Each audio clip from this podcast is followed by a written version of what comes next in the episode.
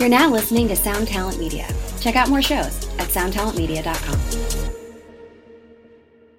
With Lucky Land slots, you can get lucky just about anywhere. Dearly beloved, we are gathered here today to. Has anyone seen the bride and groom? Sorry, sorry, we're here. We were getting lucky in the limo and we lost track of time. No, Lucky Land Casino, with cash prizes that add up quicker than a guest registry. In that case, I pronounce you lucky. Play for free at LuckyLandSlots.com. Daily bonuses are waiting. No purchase necessary. Void where prohibited by law. 18 plus. Terms and conditions apply. See website for details.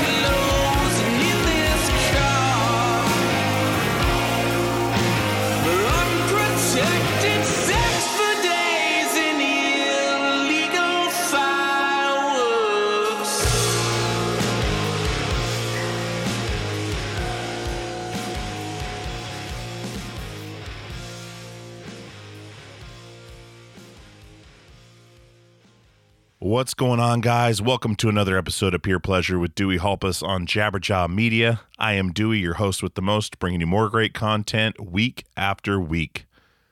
This week, we have comedian Liz Miele. Liz Miele is one of the comedians that travels internationally. She's been all over the world. Absolutely hilarious. Just released a new special, and I found her absolutely hilarious.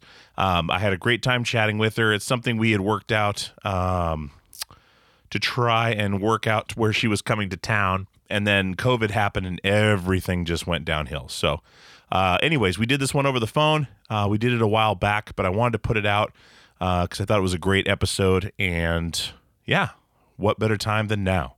So thanks to Liz for coming on the show. Um, you know, uh, she's got a podcast of her own. Uh, yeah, so it, there's all sorts of, of facets to uh, comedians these days. They all, everyone has a podcast. Everyone has, you know, their specials, tours, but now tours aren't happening. So definitely uh, go support Liz. Hit up her stuff on Spotify. Uh, check out her new special on YouTube. And uh, yeah, send her some love. Anyways, uh, let's get some business out of the way first, guys. Uh, let's see. PeerPleasurePodcast.com is the website. PeerPleasurePod at gmail.com is the email. If you want to get in touch with me, uh, shoot over guest comments, uh, or excuse me, guest suggestions, comments, uh, anything else you want to send over, send my way. Been getting a lot of awesome guest suggestions or people wanting to connect me with people. Um, it's been pretty awesome lately. Done some good interviews and uh, yeah, or good conversations rather, and and those will be coming out soon as well. All right, guys. Uh, I'm going to get into this one because I've got a lot going on and and uh, not a whole lot to talk about this week. Um, there's lots of big stuff coming, but nothing I can speak of now. So, without further ado, let's get into this episode with Liz Miele.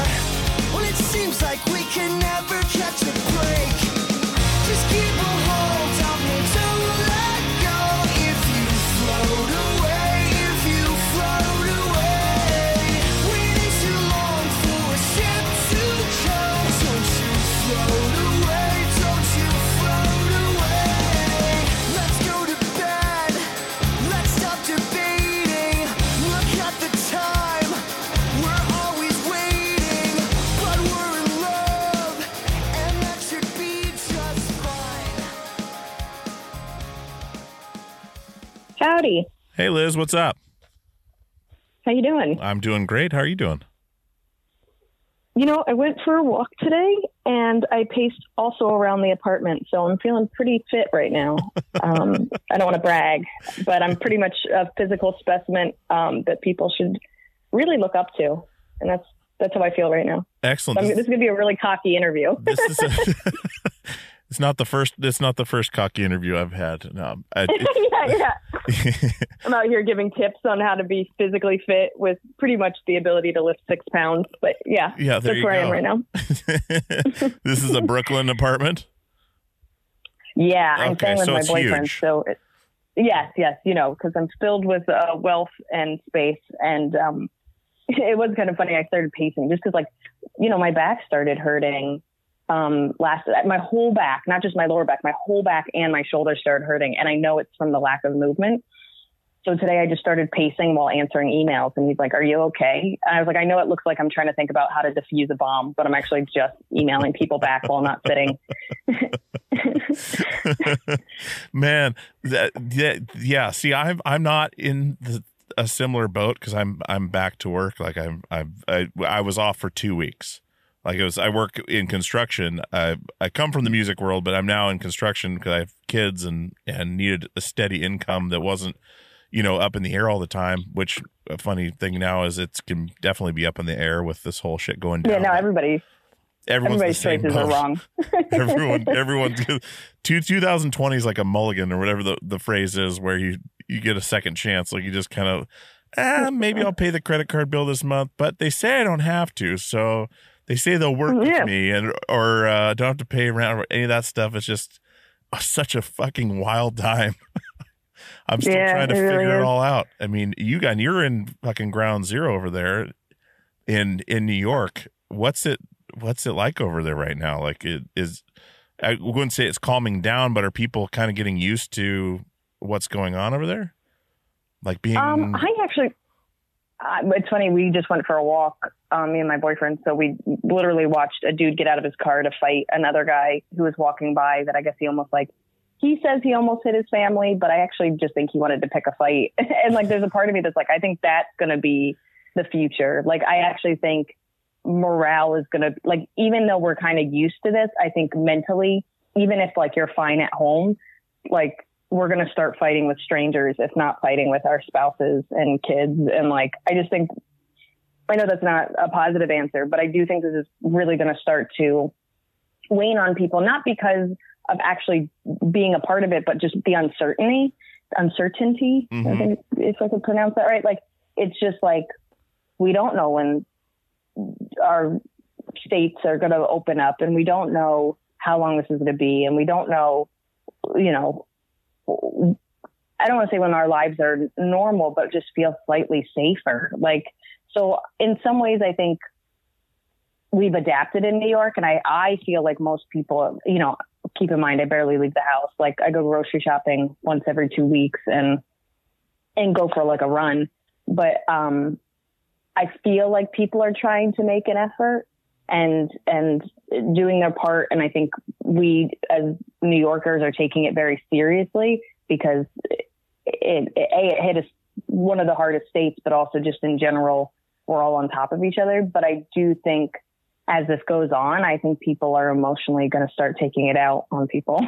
Yeah, yeah, I agree. I agree, and it's uh, people talk about you know this brings out the best in people, and it also brings out the worst. I mean, I've seen plenty of the of both, but uh, I can't tell. Yeah, I can't tell which which direction it's going to go. And and I saw something today on Vegas uh, talking about being the case study for or like the guinea pigs for reopening and seeing what happens. And I don't know. I Vegas? wasn't able to watch. Yeah, they were talking about in Vegas, like opening up the casinos, and that they're willing to be. It was it, all this. It was on Facebook or something randomly. I was like on a break, and I I didn't actually watch the video, so it could be fake. But it all it said was I- "What the fuck," also and it was like yeah, I also feel like Vegas is the last. Like everybody chain smokes and probably is like riddled with STDs. Like I don't think they're like the immune system that we want to test this on. Yeah, like, if I- we I mean, like- reopen, what's going to happen? Is everyone going to die? Or are we going to be fine? Like we're willing to be the like let's open and just see what happens. And I was like, what? what the fuck? yeah, Absolutely I don't know. Absolutely. I'm insane. I'm I'm just I'm it just sucks because as a performer I'm the least essential. Like there's tons of people that are semi-essential that are still going to be kind of on the back burners of the reopening, but as somebody that's like 100% crowd-based and non-essential, like I'm two I'm like two for two for not com- going back to work. And so you know, I don't want to be an alarmist and be like comedy is dead, but there is a part of me that since day one has pre- been preparing for this to be the if it's not just the Great Depression for the economy, it's the Great Depression for comedy specifically. Like I'm I don't know. If I it's funny, there was a friend of mine that posted something. Her name's Julia Rossi. She's really funny. She's like, Is everybody also experiencing the day where you wake up and everything is lost and you have no hope. And then the next day you wake up with rejuvenated energy and it's all going to work out. And then the next day you wake up depressed with no hope. And then the next day you wake up with rejuvenated energy. And I was like yes that's really where I am. It's like one day I'm like planning and it'll be fine. And even if this goes on for a year I can handle it and it's going to be okay. And then the next day I'm just like doesn't matter. I'm just going to eat Cheez-Its like Cheez-Its like well, you So you actually got me on a good day. Isn't that crazy? I'm- I- this hey, is me on a good day. it can go it can go either way. Maybe I can ruin your day. I don't know. I, uh, the, yeah, yeah. do you do you uh like well I so my show is basically like a conversation like we don't I don't have any notes or anything like that like it's all just a natural cut so it can kind of go anywhere but speaking of this like right in the beginning like uh, and you were telling me uh, when we were emailing back and forth that like there's just like waves of sadness and then you know like up and down ups and downs ups and downs uh you know is mental mental illness uh, affect you? Like or do you do you suffer from um you know i've seen you know in the special and stuff and i know a lot of things in in specials and stuff aren't not necessarily true like they're kind of amplified or or uh used in a different way but i know you talk about you know having some struggles with that is that something you struggle with It is. I mean, yeah. I mean, everything I kind of say on stage is is for the most part true. I think there's like minor details. Like I always say, like a joke is probably anywhere from 99 to 90 percent true. With like the or sometimes it's the order things happen in being shifted, or like just little minor details. Um, and then really. The biggest struggle is that while I'm writing a joke and polishing a joke, I get further away from the joke. So I you know, the the major lie in every joke is usually I'll be like, well, this happened yesterday, or this happened two weeks ago, or this happened last month. But it mm. takes me anywhere from two weeks to six months to polish a joke. So that's like usually the biggest lie is that it's not something that just immediately happened unless you're hearing me say it for the first time. But yeah, mental health is, I mean, mental illness in general is a, a all throughout my family. And I, I've struggled with depression on and off probably since I was a little kid. I think if I'm being really honest, I think I started to become more aware of it as a teenager. mm-hmm. It, it runs in my family. My mom's definitely dealt with it. My dad's dealt with it. My grandmother's sadly both dealt with it and, and died from it. And then um, my little brother has bipolar one. Um, so if you don't, if people don't know anything about bipolar, there's bipolar two, which is depression and mania, and then bipolar one, which my which my brother has, is depression, mania, psychotic breaks. Like when he first started having episodes, people thought he was schizophrenic, Mhm. and then he was diagnosed with bipolar one. So, um, luckily, you know, knock on everything, he's been great for about four years now, and um, he was he's always been one of my favorite people, and weirdly enough, I think he's adapted to this lifestyle the best. Like I, I don't think my brother Sam has his lifestyle has changed from before or after the pandemic. like he's like, yeah, I always stayed inside Mhm. and paced around my house. Um, but uh, in a lot of ways, I was really worried, and I, I still have some fears that this will send me into a depression. I think what's interesting about having an awareness of it, having built kind of skills, and then also even just being nicer to myself when it happens, because I think I like kind of pile it on, which is like I'll hit, I'll hit a depressive episode and then I'll beat the shit out of myself for being depressed because that's helpful. Um, I think as I've at least been in therapy long enough and and dealt with enough lows that I've learned to not try to control the depression and not um, try to make it worse. So in some ways, I think I'm kind of more mentally prepared for me not to feel great, whether it's just in general, like I I'm having a low day and I'm just going to accept it, or I'm in a depressive episode. I don't really know what triggered it. I don't know when it's not when I'm going to stop feeling this way, and just kind of the same way that like people. So they say the average span of like a common cold is anywhere from seven to ten days. And then all these kind of like, you should take vitamin C, you should take zinc, you should be doing this. It'll, they're kind of being like, yeah, you can do that, but it's still going to be seven to 10 days. So whatever you do, it just needs to kind of run its course. Mm-hmm. And I think there's some of that is how I feel about it's specifically depression. I mean, I, and, and mine, I would say like I've had bad episodes, but for the most part, I would say they're moderate. I mean, my brother and several of my friends have gone through like some really bad clinical depressions where I don't think this advice is reasonable, but at least for me in my adulthood, I would say just kind of accepting, having some tools, letting people know this is where I am, accepting some help, allowing myself to just kind of sit in it a little bit, as well as at least make myself do minor things like go for a walk or, you know, read a book and talk to nobody, whatever it is that I have to do to kind of feel at least slightly better. Mhm. But I've yet to go through anything in this time. Um, but I, I think even just the fact that I have an awareness that it's something that could, could happen, um, is helpful, or at least for me. Yeah. Okay. And the reason I ask is, is I mean, same. I'm in the same boat with depression. Like it's something I can't. It, I have a hard time talking with people about it because it's they don't. A lot of people don't understand what it's like. So it's uh, like my wife, especially, like she just hates it. She's just like, "Oh, this is how you're going to be today. All right." You know, like which sends me Yeah. even further down the spiral. But it's it's just like a like I just describe it as like a blanket. Like I just you can feel it just kind of like come across you, and then everything is different, and you can see it happening, or I can see it happening, and then it just it's it's weird. And then you so you have like good and bad days and all that, and, and that's why it's so interesting to talk about with other people because it's it's it seems very prevalent now, but st- still there's still most people I can't really talk with about it because it's just like they don't understand. They're just like, oh, you so just snap out of it, or like, yeah, go for a walk or oh. whatever, and it doesn't always help, you know.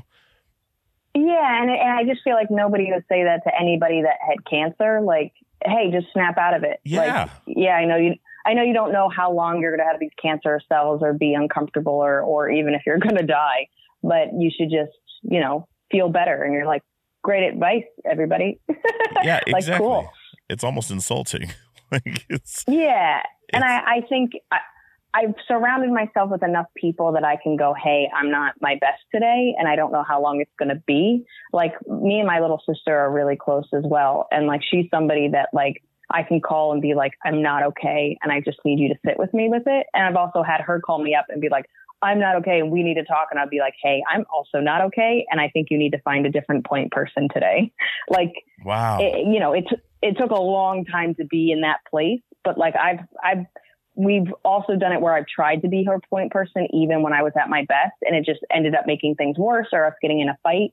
So now I've I I had a friend watch this happen, and she was like blown away. Where my sister is like, I'm upset. I just need to talk, and I go, Emmy, I just I can't today, and she's like, okay, bye, and was like and like and like went and talked to somebody else and Uh-huh. it didn't you know it didn't affect us it, we were fine but that took i mean she's about five years younger than me but that that took oh, i mean we started to be able to do that maybe like three years ago so Yeah. it took a, a good 15 years to be at that place but even just being able to and then i'm i I also am able to kind of check in like there's certain friends that I always talk to in some form, whether it's like via Instagram message or text or phone, and just being able like, I'm not okay this week.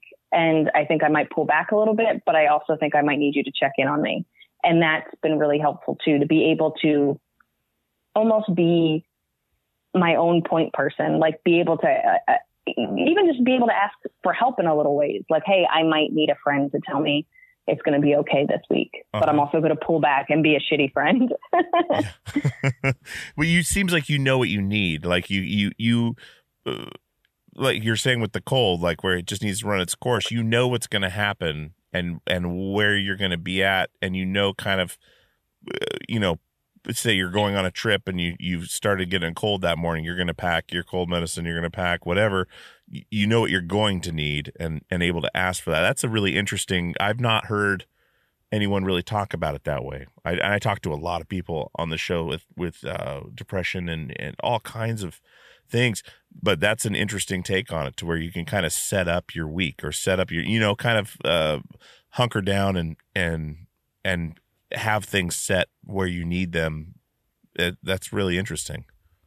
Yeah, because you don't know when it's going to happen. Like I've definitely. What's weirder is when I was younger, it was it was always something bad happened, and I it led me into it. And then I've read enough that like they actually talk about it being more and more not sparked by something, Mhm. and those are the ones I struggle with the most. Like if I get broken up with and I'm heartbroken. I can go, I'm probably going to sink into a depression and I can start packing the mental camping gear Uh-huh. and like sound the alerts to friends and family. But like when they come out of nowhere, that's when it's like, it takes me, and this is unrelatable, you being a man, but like as a girl, I don't know any woman that hasn't dealt with this, which is like, I don't get PMS symptoms every time I, I menstruate, but it'll all like, like three months will go by, I'll feel fine. And then there'll be this month where I'll have this shooting pain and I'll be in a bad mood and I'll just fucking be irritable. And I'll tell my friends, I'll be like, I don't know, I just feel like a fucking bitch today. And I'm a sharp pain and I wonder if it's my appendix. And then all of a sudden I'll be like, I'll look at like my calendar. I'll be like, oh, I'm fucking getting my period in 3 days. Mhm. And it's like, I've been a woman for how long? And I still get blown. so it's almost the same way where when I start to head down and it's not sparked by something, it'll take me a couple of days to be like, just feel like hopeless. And I don't want to get out of bed and I've canceled on everybody and this doesn't seem good. And then I'll be like, oh, it's happening. Mm-hmm. like it'll, and those are the ones that are kind of the scarier ones that are like not sparked by anything. It doesn't feel like I have to, cause like at least if like a boyfriend broke up with me or I didn't get a big opportunity, it, it feels like there's a course that needs to be run. And after a certain amount of time, a couple of weeks, a couple of months, what have you, I'll go through the emotions and it's somewhat linked to this event. But when it's just sparked by nothing, it feels like almost like this pandemic where it's just like, I don't know when this is going to end Mm-hmm. and I don't know how to guide myself. And so I've kind of set into place just being able to alert people and to have just things from the past. Because this is the thing is that you can say this stuff to a teenager, but they don't know their bodies and their lives well enough to know they haven't gone through this experience. Like I feel like I've gone through at least 10 to 12 depressive episodes as an adult.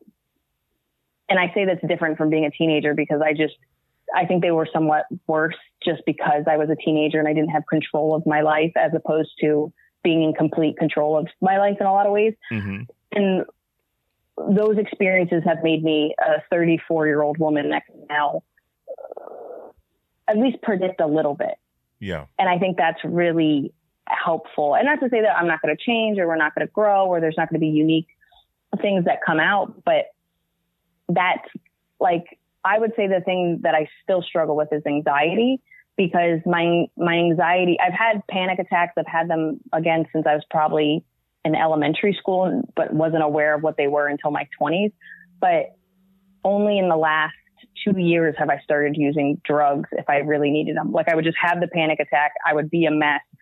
I would be upset or like I would be having crazy thoughts and not able to sleep for days. Like all these kind of symptoms. And only in the last couple of years, my mom gave me some Xanax and I was like, I don't know, might as well try. People take it. And it was the first time that I was like, oh, I don't need to torture myself and go and like feel every horrible thought. Like if I can handle this in a mature and non-addictive way, there's no reason I can't take a Xanax when I'm literally can't sleep at night filled with anxiety. Mhm. And I've only taken it three times, but I think I was very feel fearful of drugs mending my issues. And now as I've gotten older, I'm just like, this is what they're made for, Liz. I don't know what you're doing. like, I don't know what kind of martyr you're trying to be Mhm. having a panic attack fully. Uh, It's like, I was like, what are you, I just feel like it's me cutting myself on purpose for like, just to show people I have blood. It's like, yeah, we know you're sad. Take a drug. Like, like, yeah. yeah that's that's interesting too because you you uh i don't know i want to there's things i want to talk about that are in that special but i don't know when it's can bring it coming. I out mean- so like i don't uh i don't want to you know ruin it for anybody but i mean you the the way you described xanax and just the the the whole comedy comedy is so interesting to me because there can be such dark things that are just made into I mean, and you're laughing, like crying, laughing about something that's that for some people can be very, you know, uh, intense and and the way the way that you describe Xanax and and uh, you know after doing doing all these what do you call them floor drugs, uh, like what you maybe ask you, well, what were you taking? I don't know. what do you have? But uh, anyways, going through that, you know, panic attacks and stuff like uh, people have mistaken panic attacks for heart attacks and things like that like i mean were they as intense as i mean i don't have i i'm sure i probably have some of the anxiety but it mine's more like really thick depression. But um you know i have a lot of friends that that use xanax and in both the regular way and the way you shouldn't to, to to deal their their issues. Like you know it's a pill you swallow it you don't go up the nose uh or anything else. But like were they were they intense to the point where the Xanax was able to help like did, Yeah, did, it I mean, help like uh, right away or was it like a well, it was like within 20 minutes. The last time I used it was probably like a year ago. I don't know what sparked it. All I know is my, I was like, I was, I call it, you know, like spiraling. Like I, I just, one thought connected to another thought. And I just started going down this tunnel of like, like con- almost like conspiracy theories, but of my own life. Um, and taking something very minor. So like to me, my anxiety is always linked to uh, hurting somebody or or um, being misunderstood or um, uh, ruining my own life. Like just like, but I almost have like a teenage brain under my adult brain that like, you know how like you'll talk to. I don't know how old your kids are, but like, you know, all t- my little brothers are now they're like 24, 25. But like a couple years ago, they would tell me a problem and I'd be like, Hey, I know it seems like it seems really important now or this is the end of the world, but it's really not. And this is what I've learned. And this is where you're putting too much emphasis on this and da, da, da. And you can kind of talk yourself through because we've all, we're now older and you, every bad thing that could kind of happen to you has kind of happened to you with the exception of the world shutting down. And we go through that together. But for the most part, it feels like anything that you could do wrong, any mistake that you could make, any kind of dumb thing that you could say, we've gone through. It's not the end of the world. You know, you can talk yourself through it. And for some reason, when I start to have these panic attacks, I'll, I'll, I'll say something dumb at a party.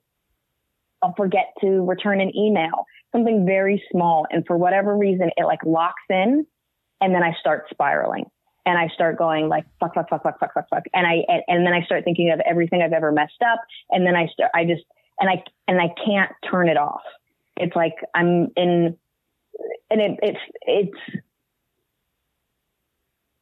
I haven't really been like, I had definitely suicidal thoughts when I was a teenager, but I really haven't had them as an adult. And this last panic attack was the closest I've understood to people just being like, I could just end these thoughts now and that Really? scared me. Like I had, yeah, I had that thought where I was like, I could just, if I could just, like I was thinking about like smashing my head into like my the the headboard of my bed because I was just in so much mental pain. And then, no joke, it was like 3 a.m. I was trying to think of who I could call, and then I was like, oh, "Mom Xanax."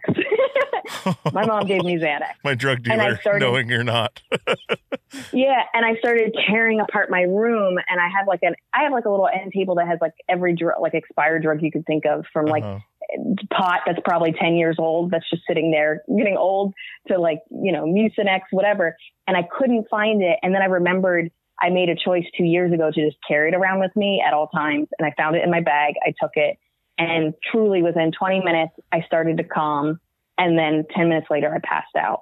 And then I woke up the next day and I just felt better. And I was like, fuck, this is, this is it. This is, this is modern medicine. Yeah. I was like, this is amazing. And I had been in, I was in the beginning of that spiral and I was feeling bad for about two days. It just, for some reason, just started to really hit hard when I was in bed alone. And that's when I was like, okay, all my tools, like I'm running out of all my real, my regular tools. I need to step it up a bit.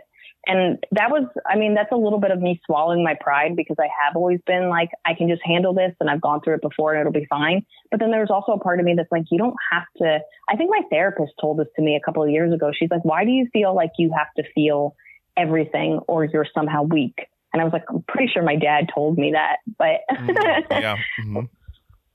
I, I very much am my father in that sense that like I had some kind of manliness pride, but as a woman, like that kind of like I can handle it. It doesn't matter.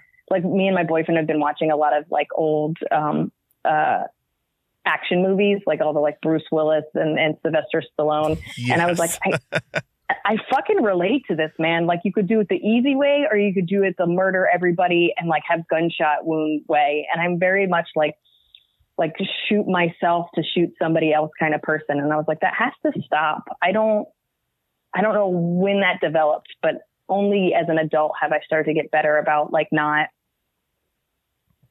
yes, you should feel your feelings, but you don't need to torture yourself by feeling your feelings. And that's that's taken like a long time for me to realize and then also put into like effect. Yeah.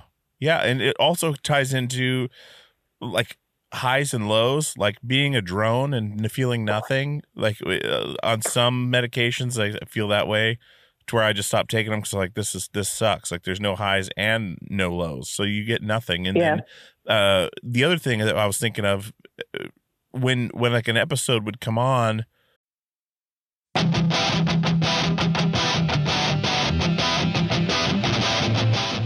What's going on, guys? This is Dewey. I want to tell you about some new releases coming up from Equal Vision Records. As you guys know, Equal Vision Records is my family, and so are these bands. I really want you to check these out. We've got Hot Water Music with their 10th studio album, Vows, out May 10th, featuring guest appearances by Dallas Green of City and Colour, Thrice, The Interrupters, and Brendan and Daniel from Turnstile. See them on the 30th anniversary tour with Quicksand in the States in May and June, and Europe in November. HotWaterMusic.com for more info. We also have Be Well with their new 7 inch A Tap I Can't Turn Off out now. First new music in two years from this band. This band is incredible, featuring members of Battery, Bane, Darkest Hour, and Fairweather. See them on tour with I Am the Avalanche in June. EqualVision.com for more info on that. And just your general information on EqualVision Records, you're always going to find something you like at EqualVision.com. Go there for vinyl and merch from all of your favorite bands. Check out Hot Water Music's new record and Be Well's new 7 inch now.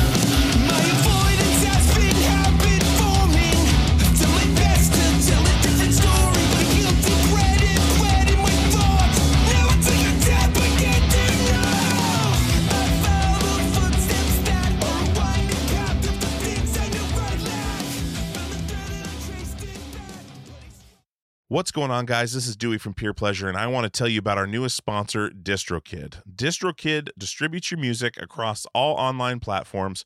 They are an amazing company. I've enjoyed working with them the last few weeks, and they're going to be with us for a while, and I really, really appreciate that. I love working with great companies, and DistroKid is one of them. Uh, they have an awesome thing they're doing right now called Splits. Now, if you're working as most people are online, doing collaborations with people from all over the country, all over the world, as easy as that is with the internet, uh, you want to get those people paid when you put that music online. And Splits can do that. You can add an unlimited amount of collaborators to any track.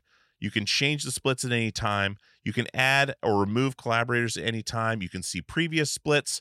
And all your collaborators are going to have to do is sign up for a DistroKid membership, a DistroKid account, so they can get paid.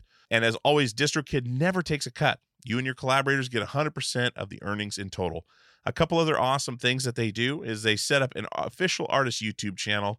Uh, you can use Spotify Canvas, synced lyrics, promo card to promote your release on social media, a mini video for your socials as well. There's just so many awesome things about using DistroKid. And like I said, I don't advertise things I don't use, haven't signed up for. I have signed up for this. It is a breeze, literally a breeze and you can get going right away. So definitely check out DistroKid, and I want to give you 30% off your first year's DistroKid membership at any level. That is distrokid.com slash VIP slash PPP for Peer Pleasure Podcast. Once again, that is 30% off your first year's DistroKid membership at any level. distrokid.com slash VIP slash PPP. Go check out DistroKid right now, distrokid.com slash VIP slash PPP for 30% off. With Lucky Land slots, you can get lucky just about anywhere. Dearly beloved, we are gathered here today to. Has anyone seen the bride and groom? Sorry, sorry, we're here. We were getting lucky in the limo and we lost track of time. No, Lucky Land Casino, with cash prizes that add up quicker than a guest registry. In that case, I pronounce you lucky. Play for free at LuckyLandSlots.com. Daily bonuses are waiting. No purchase necessary. Void where prohibited by law. 18 plus. Terms and conditions apply. See website for details. Hey guys, this is Dewey from Peer Pleasure, and I wanted to tell you about Premium Pleasure, our premium subscription service that's available now. PeerPleasure.supportingcast.fm is the website. There's three tiers. Tier one, tier two, and tier three. Tier one is $5 a month. It gets you the ad free experience. Tier two gets you access to the Peer Pleasure Passcast. It gets you access to the videos of the interviews. It gets you merch discounts. Tier three is $20 a month. That gets you all of that. It gets you the Passcast, gets you the video footage, discounts on merchandise, and monthly Zoom calls uh, with myself and other guests. We're going to have all kinds of stuff in there for you. There's all kinds of stuff in there for you now. There is, uh, I believe, 30 to 40 videos of these interviews. There is uh, multiple episodes of the past cast. The past cast is a podcast that I'd started separately that is me and another podcaster or me and a guest uh, discussing a deep dive into their favorite episode of Peer Pleasure. Um, so there's a bunch of those on there. So so and so and I would talk about the Chino Moreno episode. So and so and I would talk about uh, the Yvette Young episodes, and we would do a deep dive and tell where they came from, how we got the guest, stories of uh, that weren't discussed on the podcast or maybe weren't in there. Um, it's just another glimpse behind the curtain. So that's the big deal with this premium service is giving you a glimpse behind the curtain of how the podcast is made, gives you access to things I'm doing and things that we're doing with the show. Um, gives you, you know, ad free stuff. It gives you just all kinds of, of things that we could throw in there to help make it a valuable part of your month. Cause I put everything out there on this show. I put everything I have into this show. Um, so being able to give you guys that little bit of extra is a big deal to me, and having your support is a big deal to me because if we don't support our artists and creatives, we're not going to have any left. So I appreciate it. Peer pleasure supportingcast.fm is the website. Go sign up today and get some of this premium pleasure.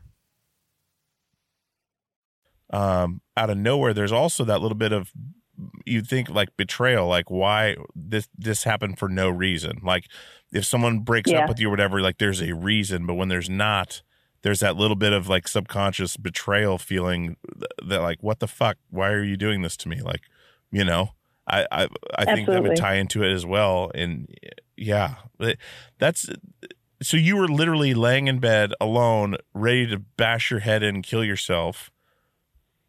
And then the next day after Xanax is stop. like, yeah, just to stop the thoughts, stop the feelings, stop Yeah. the the spiral.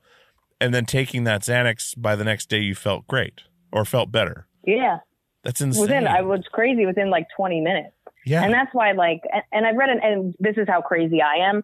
I was in pain. I had never taken it before, and I was reading the side effects while I was about to take it because I was paranoid about taking it. Oh, Because I get in a very, Uh, like, I'm very much a researcher, and I'm very like, especially when I'm in like a panic attack, I can. I, it's like very conspiracy theory. Like I can panic about anything. So while I was like, okay, I'm going to take it, I was like, but we should be responsible about it, and we don't want to die on this. It's like I was like, I did take Tylenol two days ago. Does it mix with Tylenol? Like just being crazy about it.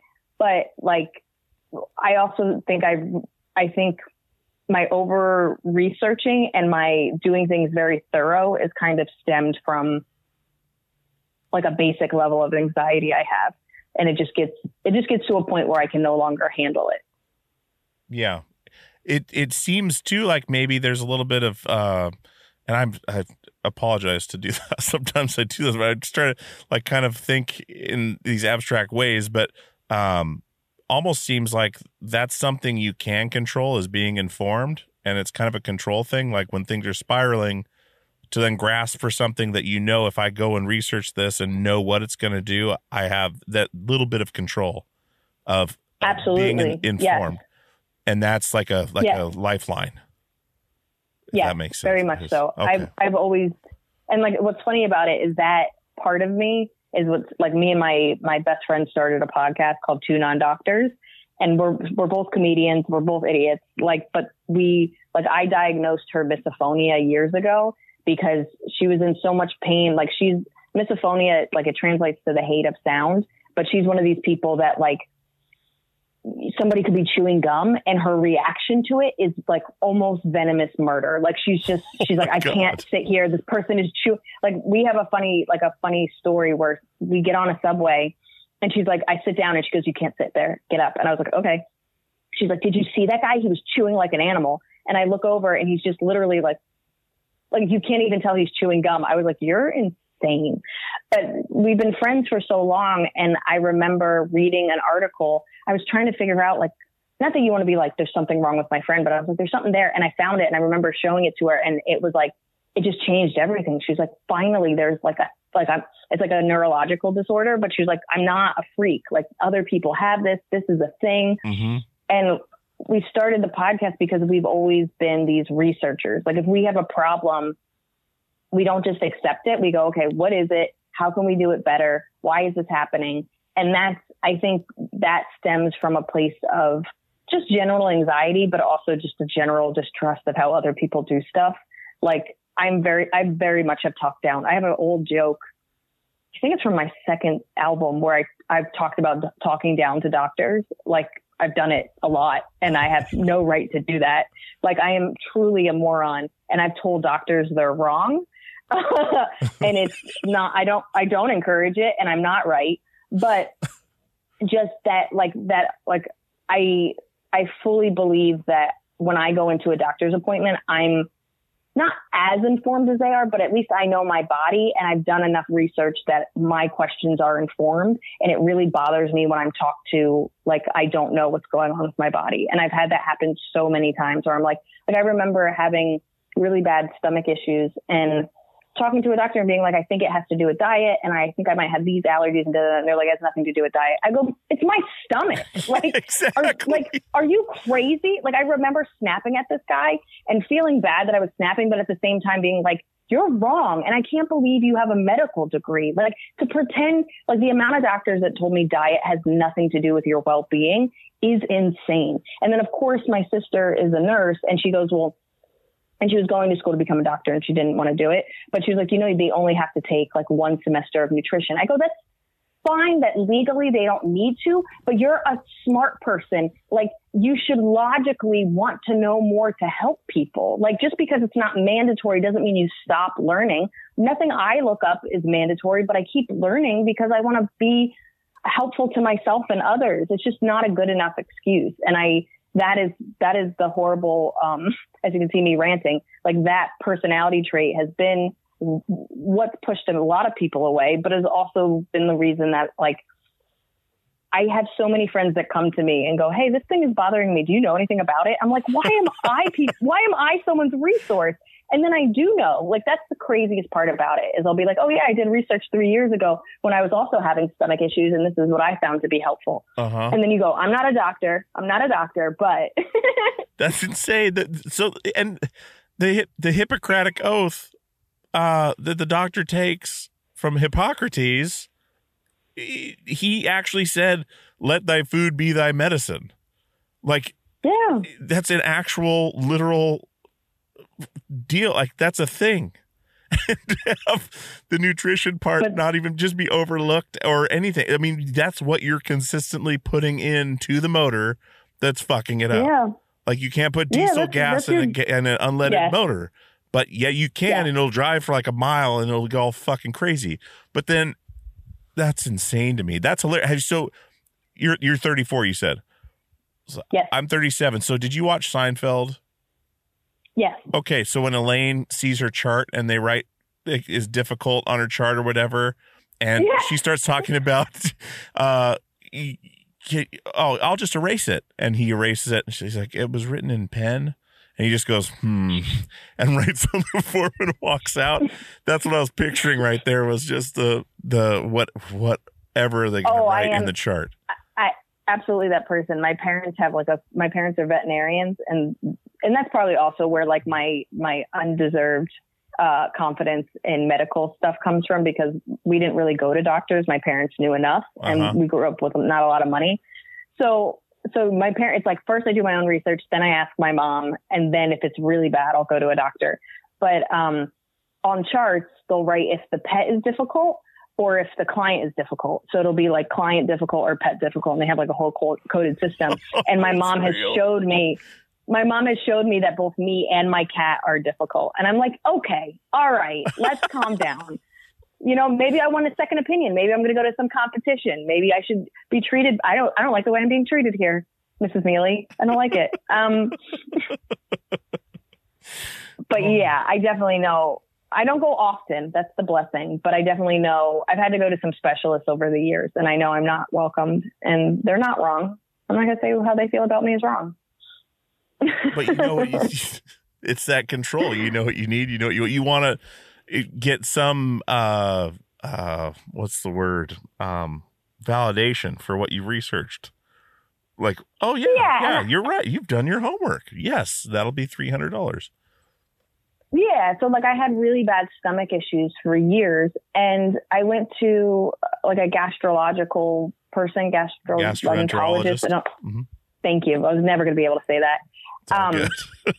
Yeah, and I went to them, and the first appointment was such a goddamn waste. So then I did a bunch of research, and I would go, "These are the tests that I want." And of course, some of them came back negative, but one of them came back positive, and I was just like, "Why am I the one coming up with ideas?" Like that's where it gets frustrating, where it's just like, okay, maybe I don't have Crohn's disease, but you should have been the one to be like, hey, we should fucking get a test for Crohn's disease. And like when they came back with the stomach issue I did have, it's just like, why am I the one coming up with the ideas? Mhm. And I get that like we're all in charge of our own health, but it's like you're supposed to be the one with all the knowledge and you're not taking, and this is just the problem with American medicine is that it's about prescribing a drug, getting you in and out. It's almost like a cattle mentality as opposed to preventative medicine and then also like treating the person, not just treating the symptoms. Like it's, I know a lot of it is, is systematic and it's not 100% their fault. And I am aware of that, but it is a little frustrating where you're like, this is so expensive and so unhelpful. Mhm. And so if I'm if I'm going to a specialist, we're already in a bad place. Like it's already in a place that I can't handle. And so I'm like the amount of times I've also cried. Like I was seeing like an herbalist because I was just so frustrated. And I, I would just cry in his office every time. He's like, How are you doing? I was like, I'm doing all the things and nothing is changing. And I'm not mad, but like you're you're my last ditch effort. I've done the drugs.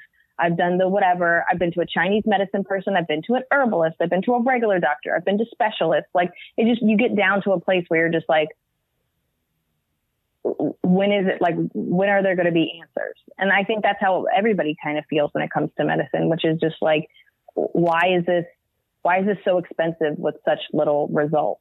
Yeah, it's just that, like you said, it's that cattle mentality where they treat symptoms like they're the. Uh, my dad passed away last year in September, and he he had heart problems, but he had like an artificial valve, and he was kept going to the heart doctor like I, I have no energy, like I'm short of breath, blah blah, and they're like, nope, the valve looks good, valve looks good, over and over again, but they didn't look beyond that. So then when they went in to say, hey, you got to have uh, double bypass heart surgery. He's like, what?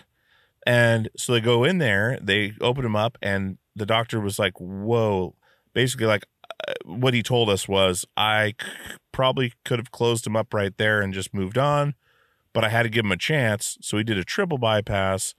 Uh, the heart had been so uh, enlarged and everything else from from the blockages and things that it was killing off his organs, like his kidneys and everything were all so Wow. damaged that he never came out of the surgery. He came out of the surgery, but he was in the ICU for 12 days and they said, "Hey, it's not I mean, he's his kidneys are failing and blah blah." Took him Mhm. off the machine. He lasted about 45 minutes and passed, that doctor just kept looking at the valve because that's the only thing that had been replaced. Yeah. And maybe they could have caught it early enough, probably not, but that thought's always there. Like and my mom uh, later in the hospital going to pick up something saw the heart doctor in the hall and was like, "Hey, Dr. Mack," and he was on the phone and he kind of looked up at her and then just looked back down and kept walking. And it was like, "What?" Like like okay let's move Yeah. on you know? And and of course to them it is. It's just like a fireman going to another diabetic shock uh call trying not to make a joke about what they saw on TV earlier when the family's crying upstairs. Like it becomes a normal you know? You get desensitized to that thing and, and it's like it's crazy. But And I I have did you get and I have empathy. what's that? Like I, I really and I have empathy. Like I mean, they're also overworked and given too much of a responsibility too. Sure. But it just it just and even probably more so going on with everything that's going on right now. But I think that's where it gets really frustrating, where it's just like I'm telling you, and that's where I would always get frustrated. I'm telling you what the problems are. And and I'm asking you to to to treat me, not treat my symptoms. Like Mhm. this is these are the issues that are lying. I'm telling you this, and that you know, and the biggest problem with our the way our medicine works is that they're treating they're treating your your your stomach and let's say your I don't know your bladder as two different entities like they're not connected Mhm. like you know what I mean so like if your dad went in saying that he was having kidney problems he might go to like a kidney specialist when really he should have been going to a heart person because that's what's affecting his kidneys Correct. like we go we separate things so much when it all is a, a, a universal symptom Mhm. like a system i mean yeah but what were you saying Absolutely. Well, I was just saying, like, did you did you get to the bottom of what was going on with you, and you're able to treat it now? And and you got to think like people. A doctor sees what ten people a day, and maybe eight of them go in and say, "Hey, I don't know what's wrong. Can you help me?" And two of them go in, "Hey, I think this is what's going on. This is what I've." You think they'd be like breath of fresh air, like, great, like you've actually looked into this. Let's have a conversation instead of. Yes, so and so, like, uh, well, you have this going on, this going on, and I'm going to figure this out real quick when someone's done the legwork, you figure then you could have a better conversation and actually be stoked to have someone that wants to talk about what's going on instead of like, hey, I feel bad, tell me why. You know? Uh, Yeah. but did you did you figure things out and get that under control? Eventually, yeah, after all a these combination of i feel i feel i would say 80% better and i i controlled most of it with diet like i basically i probably still have ibs if not had a really bad case of it as well as like small small intestinal bacteria overgrowth which i think i still have but like i've tried everything to get rid of it and i Mhm. can't um i have candida which that i just I've truly tried everything for like about seven years and just finally kind of gave up, um, especially because I don't drink because of it. Um, I don't uh, drink coffee because of it. I have a bunch of food allergies because of it that I avoid. Um, there's just a lot of stuff that I avoid and that I was able to give up. But then there's so much where like my quality of life was going down to a point where I was like, if this kills me eventually, at least I won't like I'm no longer in daily pain. uh huh. So that was fixed. But I do think there's going to be some residual damage from not being strict with my diet the way I was like eight years ago. Mm-hmm. But I, I had probably, I had probably really, really bad IBS for probably my entire life, as well as some food allergies that I didn't know of. Yeah. And when I took when I took the food allergies out, when I stopped drinking, and when I did the paleo diet really strict for about two to three years, I did the candida diet for about a year and a half, almost two years simultaneously. And I was, God, I, the fittest I've ever been. Just, just really fit. um, but really miserable. And I Mhm. think that needs to be talked about. Like when guys have like Tinder pictures of their abs, I just want to be like, but are you happy? yeah. because because I I had a two pack and I was miserable. So I've I've traded in my two packs for Reese's and happiness. Um, oh man. because I was like and like, you know, I still work out. I still try to maintain being healthy in that capacity, but like being, I, I'm more aware of my diet and I can see when I fall off and I, I can link stomach problems to direct things that I ate and have awareness of it and make changes. But I probably at least healed my gut in a, in a, a real way by eating so strictly for a couple of years. Like I think I really, cause I, I was talking about it with a, um, my friend, but like I was like addicted to Pepto. Like I constantly had real stomach problems. And like I would get now, what's crazy about it now is that I don't, I feel good most of the time, but occasionally I'll eat something that my body is like, go fuck yourself. and I'll get this sh- shooting pain. Like it doesn't even feel like it's fully in my stomach, but it, this shooting pain. And I've like fallen out of my desk chair and just held myself as I waited for it to like, that happens maybe two or three times a year. And it's like, I think because I'm not used to the pain or that I've kind of cleaned out my body a little bit, it's 10 times worse. Mm-hmm. But that, and then it's funny because it's like, I would do anything to avoid that.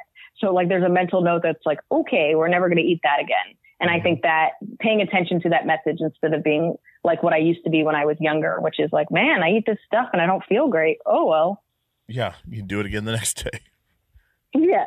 Man, so I want to I want to wrap this all around because uh, I mean we've gone some interesting spots here, and I I do apologize to go so far deep into these uh, things, but uh, you're a comedian and you tour and you tour a lot internationally. As and I was a former touring musician, toured internationally, all that stuff. I know about the clubs and the club bathrooms and the with no door or one that doesn't lock or uh, maybe it's like CBGB's in, in New York there, which I've used that toilet before they tore that down. I've used that toilet that is now on a po- it's on a poster that you can buy in a record store of this po- to- toilet on a podium, the most disgusting thing ever. Eh, going through and this is like going through that kind of a of a, a career where you're traveling all the time. So traveling on its own can fuck you up in your your digestion, your your mood, your your mental health. Uh, different water, different foods, different uh, environments, and just like the the jet lag, everything else. How did all of this affect? And then especially with the depression too. How do you get through, or how did you get through? that kind of a schedule and and and travel like did it really just fuck with or was it just kind of your normal because you were used to it? Um, in some ways, it's my normal. Like I, I've been touring. I've been a comic. So I started performing when I was 16, but uh, so I've, I've technically been performing since I, for 18 years, but I would say I've been like a touring comic for probably more like 10 to 8. Mm-hmm. Um, and you know, what's crazy is it used to be driving. Like it used to be like 70% of my day was driving somewhere. And then as I started to have a fan base and had more money and had more opportunities, it turned to probably 70% to 80% flying. And while habits were unhealthy, I made them work. So like I always took the 6 a.m. flight. It was the cheapest flight. I'll still do it when things go back to normal. It's the cheapest flight and it's the flight that lands. Mhm. Like I've always, I've always known that. And like, while it hinders my sleep and it stresses me out, I feel better being in the place I'm supposed to be so I can nap and kind of assimilate. And I weirdly uh, feel less guilty in some ways. I, I don't even know how to describe it, but like when I am home and I just need to sleep, I don't feel as guilty because three days that week I woke up at 6 a.m. Mhm. Um, so then if I sleep until noon, it doesn't make me feel like trash, even though I know that kind of yin yang thing isn't healthy. But I, when I was really strict with my diet, I was the type of person that like always had snacks on them. I would tell people ahead of time, this is what I need. I don't need to be that way anymore. But I, I've just been able to understand my needs better. Like even like what we were talking about before, like alerting friends to not being in the best place. I remember like I would have a tour schedule where I was traveling almost every other day for months at a time. And I'd go, Hey, I'm not going to be great from like October to December. just so everybody knows. Mhm. Like, or like, hey, email's probably best and I'll get back to you when I can. Like, I think the same kind of, I would just over prepare for it to be hard. And then you just kind of get used to it being hard. Um, I don't know. I, I, because I like what I do, I've always been able to kind of just swallow the painful aspects of constantly traveling, of constantly being on a plane, of sleeping in a place that I'm not used to, of not seeing people I want to see, of missing big events in other people's lives. And I've had a, you know, I've been, it's been fortunate that things have been taking off and I'm able to have a little bit more control over my career. I mean, it used to. Who I truly don't understand what's going to happen after this, but I think for me, loving what I was doing and and taking pride in what I was doing always kind of masked the pain of it. And even now being home, like I always like being home for about a week and then I start to get the itch. And even though the itch is painful, it's it's I don't know, I I like it. I like I like being in new places. I like meeting new people. I like having new experiences. I like looking forward to stuff. I like that my Instagram's better than most people's Instagram. Like you got to keep things in perspective. I have a great Instagram. Um, and I, I don't know. I, I, it is a hard lifestyle. And I, I know, you know that it's, there's so many things that suck about it, but I also think it's tolerable because at the end of it, I get to do exactly what I want to do. Mhm. And that was what was really cool up until the outbreak is that I was finally touring for my fans. I was doing like these little theater gigs. Um, when, when I say little, I mean little, like anywhere from 60 to 150 seats, but it was people that were coming out specifically to see me. And it was this place where I could do exactly what I wanted to do. And as a comic, that took a long time. Like, you know, you, you, it takes so long for people to allow you to do exactly what you want to do the way you want to do it. And that's, I think that's what makes it all worth it. Absolutely. It's it, and I've always respected comedians so much because uh I mean from a band perspective like I think everyone I think everyone should be able to just go on a walkabout, you know, get done with high school, take a year or two and just travel and figure out who you are. Like you know, say the government gives you, you know, 10 grand, buy, buy a little shitty car and drive around the country and just find out what you're made of we did something similar to that where we started touring very, you know, right after high school, got signed and started touring. And you're finding out what you're made of, but you're finding out what you're made of with a group of people that if something really bad does happen, there's other people there. Where comedians, to me, and the ones that I talk to on the show too, is you're alone a lot of the time and you're doing it Yeah. on your own. And so you're finding out what you're made of, but there's not a safety net to be like, hey, could you give me a hand with this? Or, you know, or hey, I this happened. It's you're on your own. And but then the reward has got to be so much better too, because the success that comes from it is because of the work that you did, not the work of you and six other people. You know, it's it's that's the way I would gather it from from the outside perspective. But I've always respected comedians because it's I mean it's a tough gig and it's but doing it on your own. I mean, Jesus Christ, like doing it with the five other guys in the band uh, was hard enough, but I always had someone there to talk to or fight with or, you know, yeah, yeah, yeah. puked on by or wake up with their foot in my face, you know, in a van. Like it's, eh, yeah, it's two different experiences, but, but being on your own so much and, and being responsible for your career on your own is just, I mean, huge.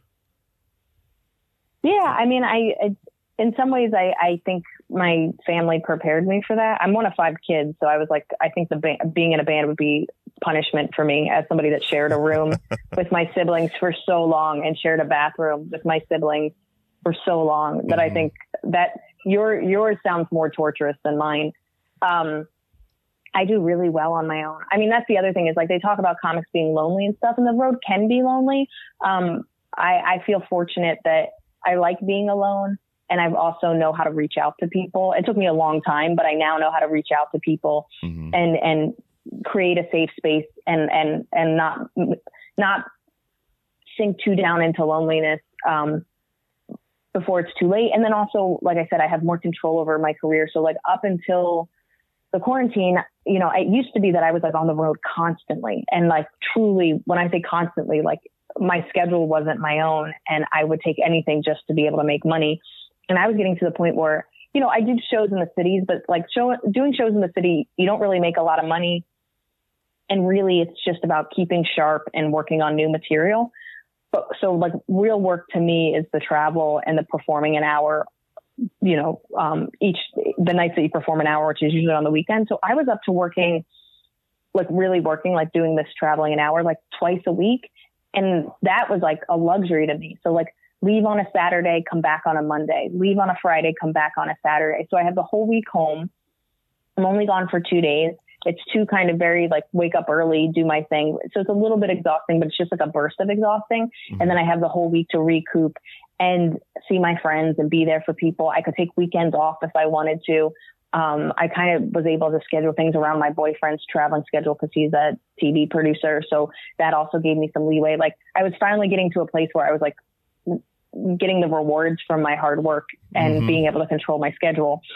But for me, even in this quarantine, like I can just sit on my computer and get work done. And I don't feel when I start to feel lonely, even during the quarantine, is at night because usually it's like take a shower at six, leave the house at seven, perform at eight, perform again at nine, go get dinner with a friend, hang out until midnight or 1 a.m., then, you know, do it all again the next day. Like mm-hmm. I would mm-hmm. spend the whole day by myself, almost talking to nobody. And then I would have a couple hours of work and hang out and then do it all over again. And that's, that's what I miss is like being home at night and not performing at night and not being able to be creative. Just, I don't know. I wouldn't even consider myself a night owl, but like I am a night leave the house person and that's gone. Sure. That's all also kind of like um a lot of people I've talked to that have moved from like a big city. This will tie together, but uh, moved from a big city to a very small city like L.A. to Vashon Island in in Washington.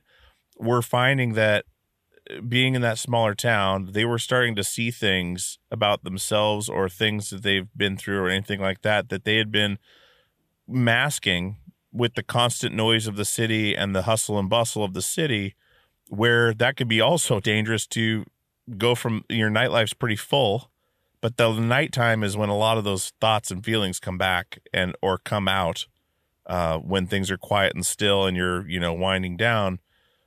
Not having that kind of not saying it's a mask but not having that uh, little bit of a distraction could cause some of these things to come back you know more frequent which would be a little bit uh, unnerving. I mean is that uh, that make sense? Where absolutely. Absolutely okay. i mean i've i have gotten through almost every single breakup because of comedy. Yeah. I can sit alone with my thoughts like or really numb my thoughts out during the day by just like doing admin work and you know writing and doing whatever i have to i mm-hmm. can. But when the when the sadness started to creep up i was active. I'm saying hi to people. I'm doing shows. I'm getting adrenaline from performing. I'm hanging out with my friends. I'm out until two. Sleep. Do it all over again. Like mm-hmm.